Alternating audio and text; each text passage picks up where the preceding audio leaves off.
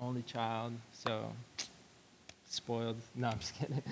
Um, no, my family actually never had a lot. Um, so this particular talk on like pain and suffering, um, I feel like really hits home for me because I, I, feel like a lot of my life has been a struggle. Um, didn't come from a lot. Actually, I found out a few years ago that at one point, uh, my family was surviving on like 11 grand a year, and it was three of us in a house. Um, and we still somehow managed to have food on the table every day. It's incredible. Uh, I am married. I just celebrated six years, um, uh, like a month ago, or two months ago, I guess, at this point. Uh, we don't have any kids yet, uh, but my wife Danielle and I, we have two like really hairy kids. We have a dog and a cat. Um, and they do actually get along finally. It was like years of just like locking them in the room and playing like worship music and hoping that it works out. um, but um, no, but they do they do get along. We have a French bulldog. She's super cute. Her name is Olive, um, but we call her Ollie. And uh, our cat's name, it's it's really like messed up. We named a cat after the bird from Lion King. So, so our cat Zazu. Um, and and yeah, uh, we've been living in Williamsburg for almost a year now. Before this, we were living in New York City, uh, in the boogie down Bronx. Um, we lived there for most of our marriage, um, and we were working together at a nonprofit out there that serves uh, inner city kids with uh, some very interesting family backgrounds, some really interesting uh, family realities um, that they go through. Uh, so it was a lot of fun there, but then really felt like God was calling us to something new, and here we are. Um, you know, I always joke around that Williamsburg, Virginia is very different than Williamsburg, Brooklyn. Um, like Brooklyn has a Williamsburg, but it's it's not this. Um, but uh, anyway, um, that's as much as I feel like I can remember about myself. Uh, I'm really excited to be here. This is my second time. Um, it's fun to come back and see some familiar faces, uh, see some people that I uh, love a lot, and, and also like some new faces that I get to meet and become friends with. So excited for that. Thank you for having me again. Um, I hate that you invited me for this particular talk because I feel like it's the hardest question out of this entire series. You had like the senior pastor of the Williamsburg Chapel here last week, and you gave him a softball.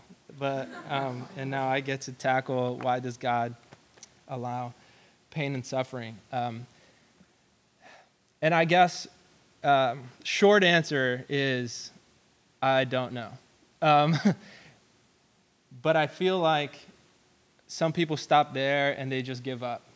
They'll write God off completely and say God must not exist um, because there isn't really a good reason why um, pain and suffering exists. But just because, like, you may not have a good answer for why suffering and pain exist doesn't mean that there isn't one out there. Does that make sense?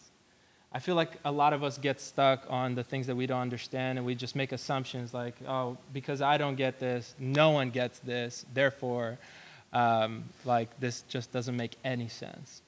But I do think that um, even though we can't fully know the answer to this question, there's still a lot that Scripture has to say about pain and suffering. Um, and I would love to dive in and kind of tackle some of these things with you guys. So tonight, what I'm hoping that we can leave here with at least a slightly better understanding of is what what is the problem of pain and suffering? Like what what what is the problem of pain? What is it? What is the origin of pain and suffering? Um, but also, what is the purpose of pain? Like, is there a purpose to pain? What can we learn from pain and suffering? Um, and then I guess this third thing I'm sort of calling what is the promise through pain. So, what is the problem of pain? What is the purpose of pain? And what is the promise through pain? In other words, like what, what is God doing about the pain and suffering that does exist? Um, so, would love if you have Bibles or you're on your phone or whatever, if you could open up to Romans 1, um, verse 18 is where we'll start.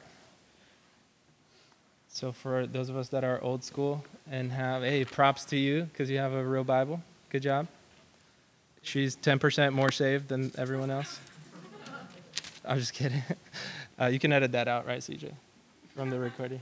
Oh, shoot. No, I'm just kidding. I don't care. Um, but okay, so Romans 1 18. Uh, I'm just going to pray first and then, and then we'll jump right in, okay? Jesus, thank you for this night. Thank you for this, this group of students um, gathered here.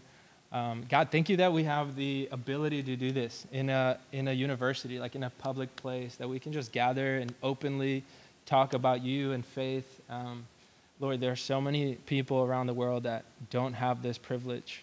Um, and Lord, I, I, pray that you would uh, give me wisdom as I communicate some truth from your word. I pray that you would speak to me, speak to us as we um, seek to answer a really tough question and um, seek your wisdom in your word. And I pray this in Jesus' name. Um, how, how, many of you guys are familiar with C.S. Lewis? Heard of him at least? Um, I, I, like initially years ago started to read uh, this fam- really famous book that he wrote called The Problem of Pain and like gave up halfway through because I was just like, dude, this language, I can't, I'm, he's too to Shakespeare for me. Um, but went back and it's, it's really a great book. And so I just want to hit you guys with a quote from that book because he really just sort of breaks down and defines what is the problem of pain, right? So from C.S. Lewis's The Problem of Pain, the problem of pain in its simplest form is the paradoxical idea that if we were to believe in a higher power, we would, on, one, on the one hand, have to believe that God wants all creatures to be happy. And being almighty can make that wish manifest. But on the other hand, we'd have to acknowledge that all creatures are not happy, which renders that God lacking in either goodness or power or both. And in its simplest form, I do think that that's the issue, right? That is the problem of pain that we all have to struggle with and answer if you do claim to believe in God or claim to believe in this higher power. That if God is all powerful and all good, why is there so much evil? And why is there so much pain? Why is there so much suffering in the world? Um, so I do want to jump into Romans. Um, Romans 1 18 through uh, like 32 kind of gives us uh, a snapshot of humanity. Um, so I'm just going to jump in. We're going to skip around a couple of verses just for um, time's sake and to stay sort of on topic. But um, verse 18, but God shows his anger from heaven against all sinful, wicked people who suppress the truth by their wickedness. They know the truth about God because he has made it obvious to them. For ever since the world was created, people have seen the earth and sky through everything God made they can clearly see his invisible qualities, his eternal power and divine nature. So they have no excuse for not knowing God.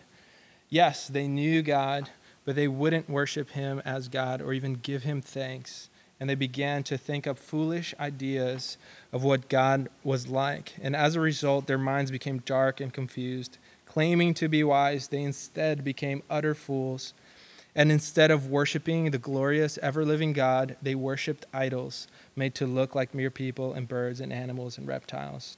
So God abandoned them to do whatever shameful things their, their hearts desired.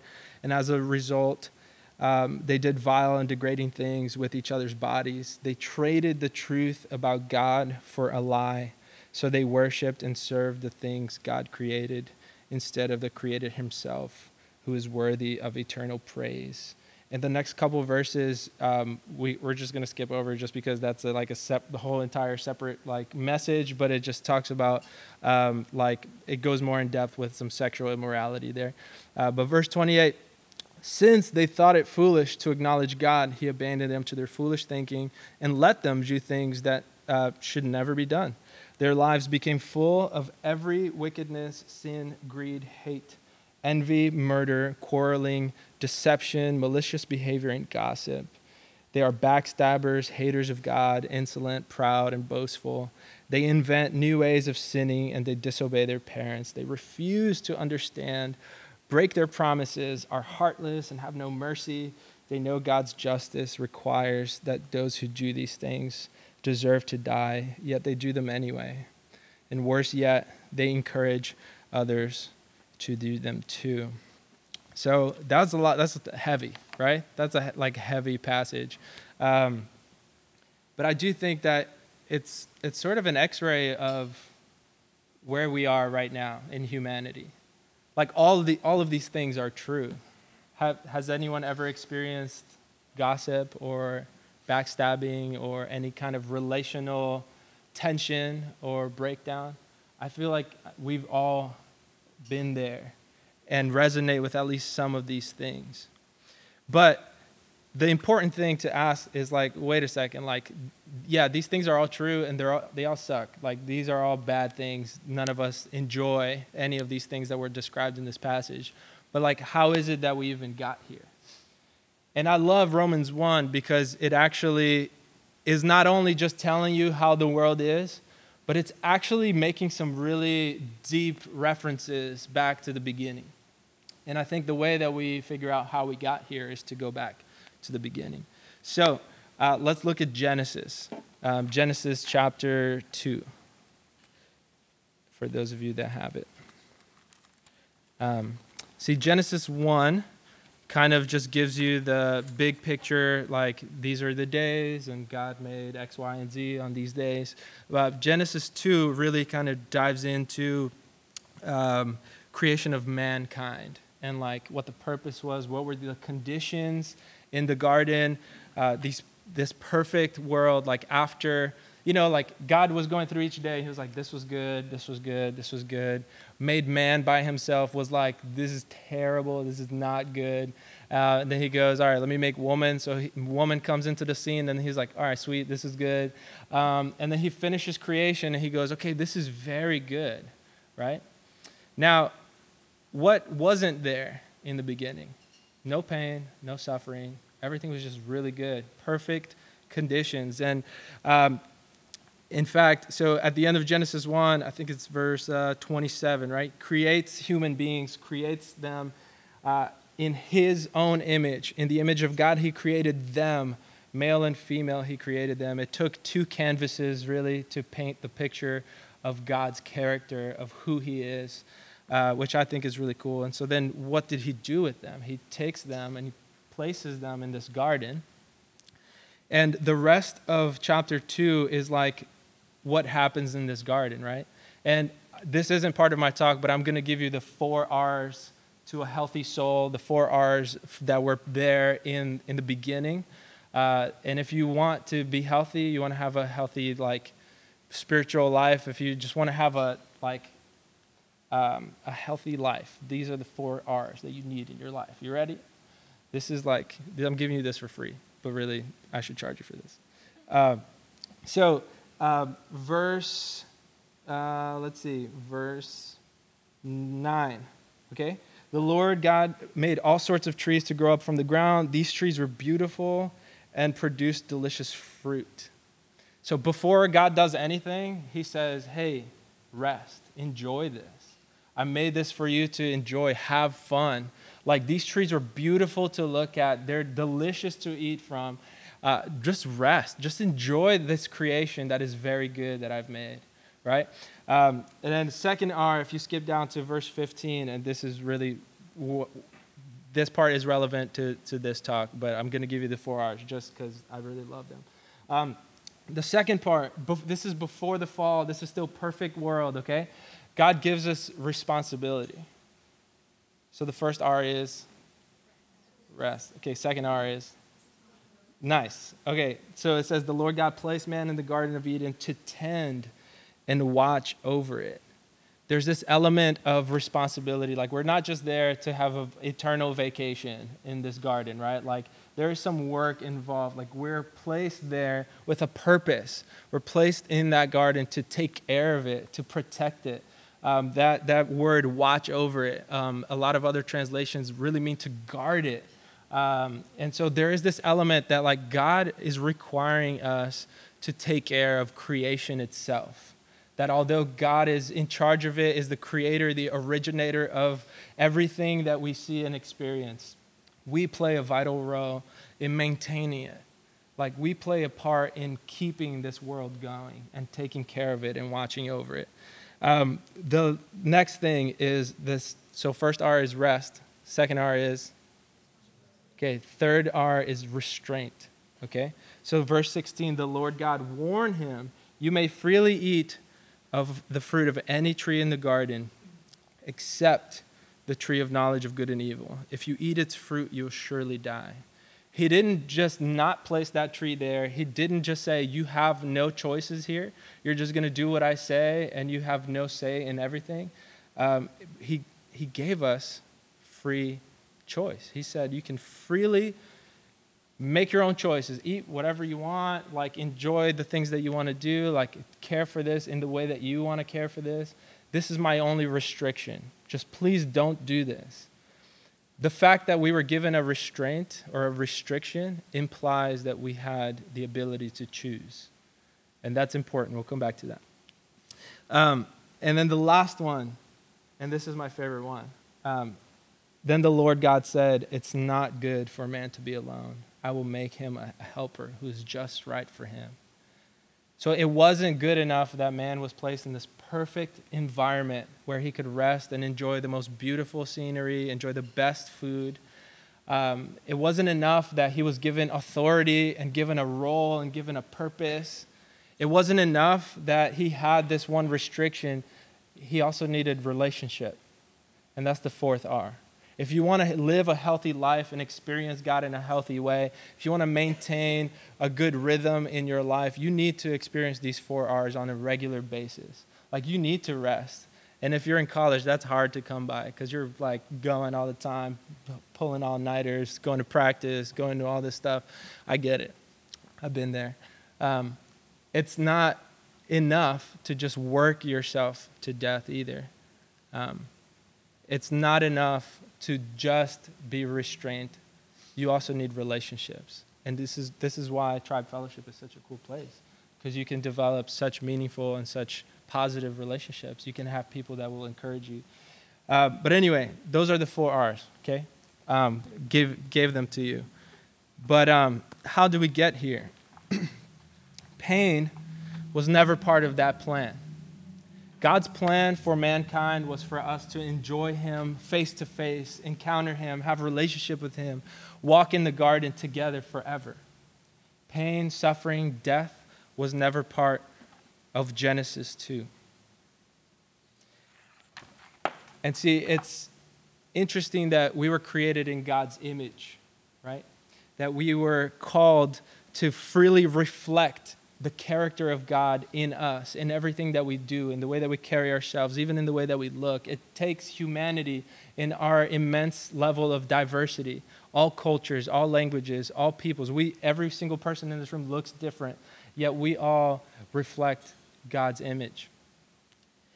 But see, uh, the way I like to think about what's about to go down in this story is this. You ever walked into your bathroom and you look at yourself in the mirror like on in the morning, first thing, you see yourself clearly, right? Maybe too clearly, like you don't want to see yourself first thing in the morning because um, you're like, whoa, I look like that? That's crazy. Um, but you see yourself clearly, right? And then what happens? You go and you take a hot shower, you come out of the shower, and then what happens? The mirror is all fogged up, right? It's now it's like almost impossible for you to see yourself. You have to try to wipe it down, and even then, it's like you're like doing doing this dance, trying to avoid all of the fogginess so that you can catch a glimpse of yourself while you're trying to brush your teeth or do your hair or whatever it is. Um, so think about this: pre-sin entering the world, clear image, right? Like if we're created in God's image, He would look at us, He would see Himself. And then what happens?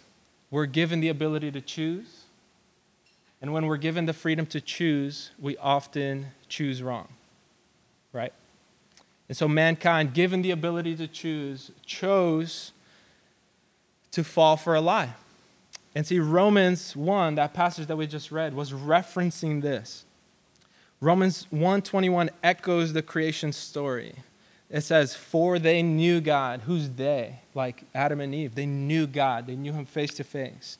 They claimed to be wise and became fools. When the serpent came, uh, the serpent just started like questioning everything, right? It's like, no, did God really say that to you? Did God really say that you shouldn't eat from this tree?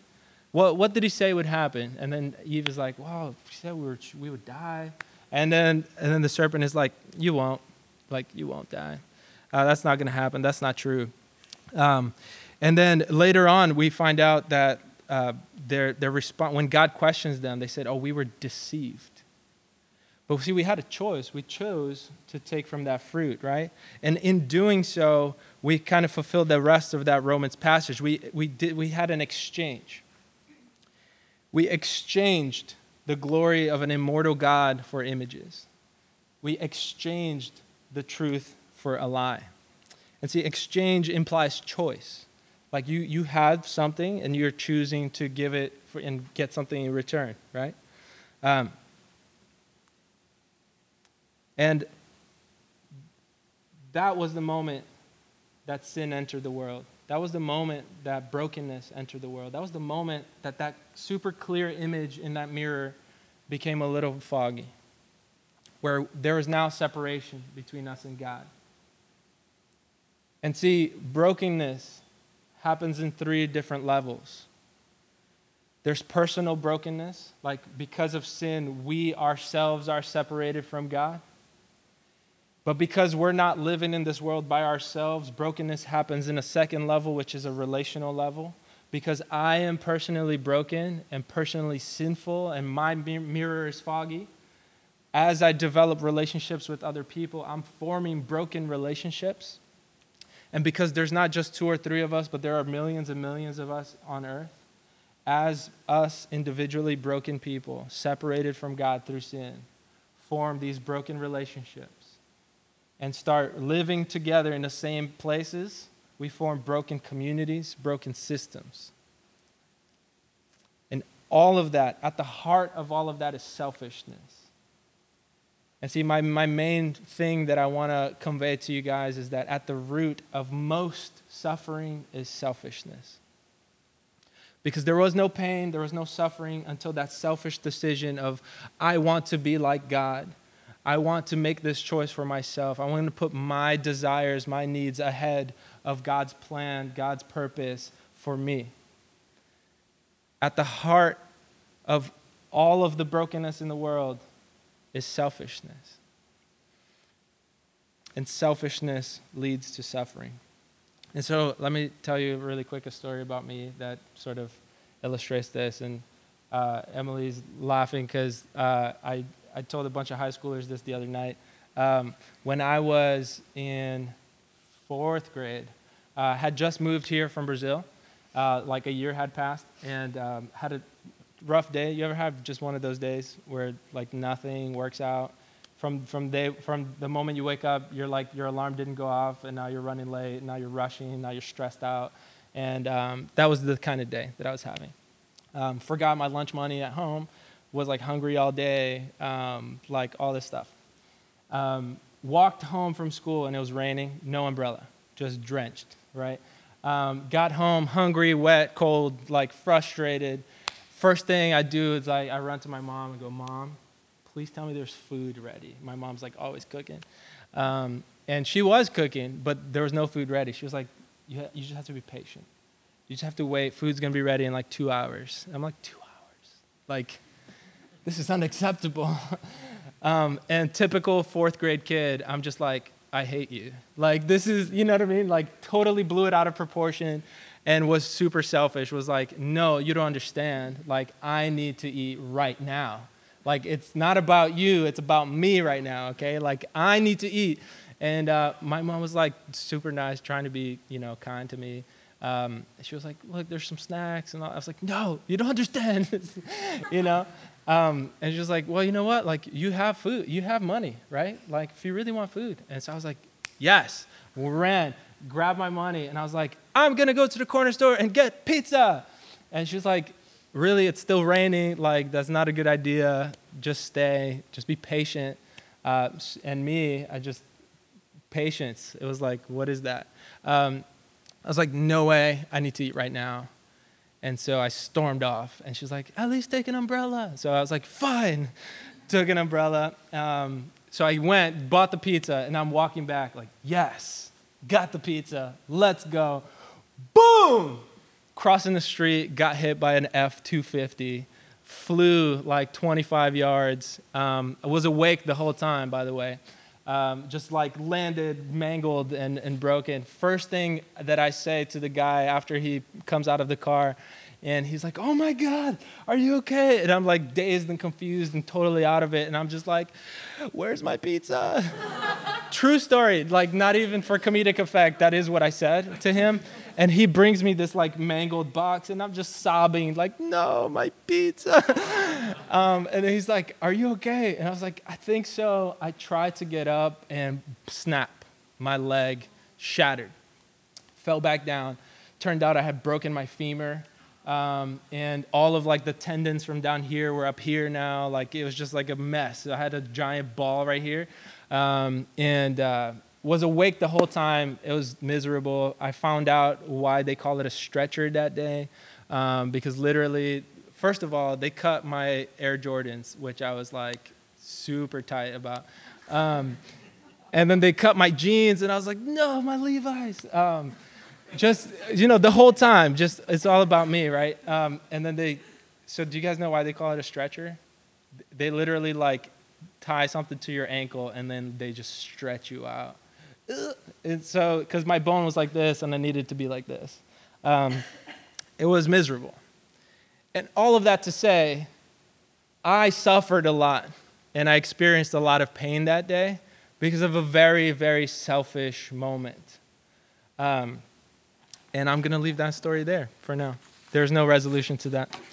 Um, but so, like, in, in that moment, right, I had one of those moments that was just like, why? And, and I had a lot of time after that to think about that question like, God, why me? Why this? Why did I go through this? Why did I experience this? I was in the hospital for eight days. I couldn't walk for six months. I had to relearn how to walk as like all my tendons and stuff like healed from that um, it was a tough, tough time. And that really leads me to, to this next thing like, what is the purpose of pain? Have you ever thought about it? There is purpose in pain. And in fact, uh, my favorite book, James. You guys know James? If you have, uh, if you have your Bibles, if, would you mind opening to James real quick? Uh, James is like all the way at the end. Uh, this is a really famous passage, so you might know it even though uh, you don't have it open. But James uh, 1, verses 2 through 4, just says, Consider it pure joy, my brothers and sisters, whenever you face trials of many kinds, because you know that the testing of your faith produces what? Perseverance. And let the perseverance finish its work so that you may mature and be complete not lacking in anything. And that's a really tough verse. You know, that's one of those like, oh, that's easy, easier said than done. Like, this is not what you want to hear when you're laying in a hospital bed, not, not being able to run or walk or any of that stuff. But look at the language of this. It says, consider it like pure joy when you face trials of many kinds and he lists a bunch of things, and, and I just want to break some of those down. I think that one of the many purposes of pain is that pain reveals a lot of different things. But the main things that I think it reveals is pain reveals your strength, but it also reveals your weaknesses. Think uh, any of you had to have ever worked out ever in your life. Um, like, think about and and i'm not saying that like pain reveals to god how strong you are because like god already knows but i think pain tells you how strong you are but also how weak you are. And and what i mean by that is like think uh, y- you know if you're trying to bench press some weight in the gym um, you only find out your max right if you keep pushing it and you once you start to feel that pain that you, start to feel that burn that you're like, okay, I, maybe I got a little bit more, and you add a little bit more, and then you're like, uh, like th- that's it. Like this, this is it. This is my threshold. This is my limit. When you start to feel that pain, you know that you've reached your limit. So you also know how strong you are because that is how much weight you can lift, but you also have just found out your limit. This applies to life too. See, when you experience pain, uh, it reveals to you how strong you are. When you look back at all of the past pains and stuff in your life, you should be able to see how just how strong you are. You can look back and you say, I've been through X, Y, and Z in my life, and look at where I am now. But pain also reveals your weaknesses. Pain also expands your endurance. So in this passage, um, and later on in James, uh, we, you know, there's this Christian metaphor of like life being like a race that you run. And we're, we're called to run as if we're trying to win, right? But we're, we're also called to persevere and endure. And so pain expands your endurance. So the more, like, think of a runner practicing for a marathon, right? Like, there's no shortcuts. Like, you can't just tomorrow say, I'm going to run that marathon, because no, you're not. Like, you think you are, but you'll get through maybe a couple miles, and then your body's going to say, nope. Um, you know what I mean? There are no shortcuts. Like, you have to train for that. And so, and the, the, that pain that you feel as you train, as your body gets stronger, as you push yourself from five miles to six miles to, to nine miles to 12 miles until you can run that marathon, that's how you know that you have endurance. And endurance is the ability to persevere through adverse circumstances. Um, but I think one thing that I love the most is that pain matures you. And when you go through pain, it really adds perspective to your life.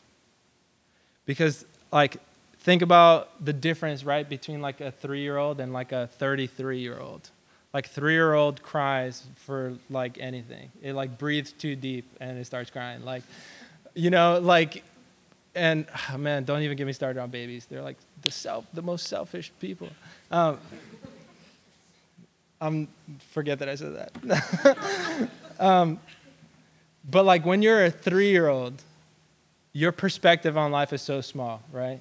Like you can hide a ball behind your back and it's like gone forever. Like you you have no concept of like spatial whatever the, that concept is where like things yeah that object permanence that's the one. Uh, like you have no concept of that. Like your world is just so small. You're living like minute to minute. When you're 33 and you've just like gone through all of this life, you've been through all of the the greatness of middle school and high school, and you've been through all the tough work and all the fun times in college. Now you're like halfway, you know, into like your adulthood. You're just like making decisions. You're buying houses and things, like doing crazy stuff. And, and you've gone through some serious things in your life probably at that point, right? Like your perspective on the world and on life and on people is just so different. And the pain along the way, all the hardship that you face, all the victories, all the struggles, um, really teaches you, really matures you. And pain heightens your senses and gives you a greatest, greater awareness of the important things in life. Um, yeah. Um, but that's not enough, right? Because we're still faced with like okay, but like my pain is real. And yeah, I can learn and I can grow from the, the pains and the trials that I face. But like, why me? Like, why do I have to go through these things that I'm going through? What, what, what is God doing about my pain? What is God doing about my suffering? And how can you justify like all of these things that happen to other people in other places? All of these catastrophes and things like that. And I think that, um, as I said before, it's really hard to fully answer that why question just because that, that's so much for us to wrap our minds around. And I think that why is a great question, but I also think that what is an equally good question, if not a better question. Because, like, yes, we all acknowledge that pain and suffering exists. We've all been there, we've all gone through stuff. But an important question to ask is, like, what is God doing about the pain and suffering in the world? Like, where is God in the midst of all this pain and all of this suffering? What is God doing about all of this? And um, I just want to tell you that, like, God sees your pain, God sees your suffering, and, and not from a distance, too. Like, He's not this far away God just sitting on top of a mountain on his big chair, like looking down and seeing you go through all of this stuff in your life and just saying, well, shouldn't have done that. That sucks. Um, he's not this far away God, right? And and I loved that video tonight because I think it really hit home. Like God is present in the midst of your pain. So much so that like from the moment that we fell, from the moment that humanity sinned, and from the moment that our mirrors became foggy and we stopped reflecting God's image, God put in place this grand plan of redemption to ultimately bring not just us personally, not just us relationally with each other, but all of creation systemically um, back into good standing, back into peace. And that plan involved Jesus Christ. And he came and took on flesh. Like, he didn't just sit up in heaven and stare down at humanity, like destroying itself. He actually put on flesh and entered into our world lived life just like we did, experienced the full range of human experience, all of the joy, all of the pain, all of the so- sorrow, all the suffering. He experienced joy, sadness, anger, betrayal, persecution, slander, and even death. And he did all of this to ultimately bring salvation and redemption to all of creation. He is seeking to heal you and me and all of us, and all of creation. And the other thing, too, uh, let me actually just hit you guys with another verse um, Romans 8. So we were in Romans 1 before, right? Romans 8 18 says, I consider that our present sufferings are not worth comparing with the glory that will be revealed to us. Like there is this very real reality that God doesn't promise us a comfortable, like safe, pain free life. Like, in fact, He assures us that we will go through trials and tribulations, right? But in the midst of that, He says, Do not be afraid, for I am with you. Do you know how many times the Bible says, the, like, God says those words, like, I am with you in the Bible? I counted today because I was like, this would be a fun thing to know. Um, but literally, he says, I am with you 28 times in the Bible. And uh, the Bible is one of those things where, like, if they say one thing once, it's like, all right, pay attention to it, I guess. If they say it like twice, three times, then you're like, whoa, okay, like, this is something that should be taken very seriously. Like, the writers of the Bible hit this three times. Like, pay attention to this, right? 28 times the Bible tells us that God is with us. You know how many times the Bible says, do not be afraid? Any guesses? 365 times. Isn't that funny? That like there's 365 days in the year. And literally every single day you could read a different verse that says, Do not be afraid. Yo, that's so cool. And guys, in the midst of all of our pain and all of our suffering, Jesus' response, God's answer to this is I'm not just going to sit back and watch. I'm going to enter into your situation, no matter how ugly, no matter how hopeless, no matter how messy it is. And don't be afraid because I'm with you. I was in the hospital bed for eight days. I couldn't walk for six months. My dream, like any other Brazilian kid, is to play soccer. Um, and that day, where I got hit by that truck, that dream was like and ended, crushed, right? And I had no idea where my life was going to go, what my purpose was going to be. Um, I still tried to play soccer in high school. I was like, I'm just going to do it. Like, no one's going to know. My body knew. My body wouldn't let me play. Um, coaches found, found out about my leg. I still have like two, like one I used to have two, now I have one metal rod, like from my knee to my hip. Um, I, am a lot better now. I can actually run and still play a little bit, but not not seriously. Um, coaches wouldn't let me play in high school, and that actually got me into music. So it's kind of funny that Phoebe put me on the spot and said, "You're playing guitar tonight." It's like what? Um, but like,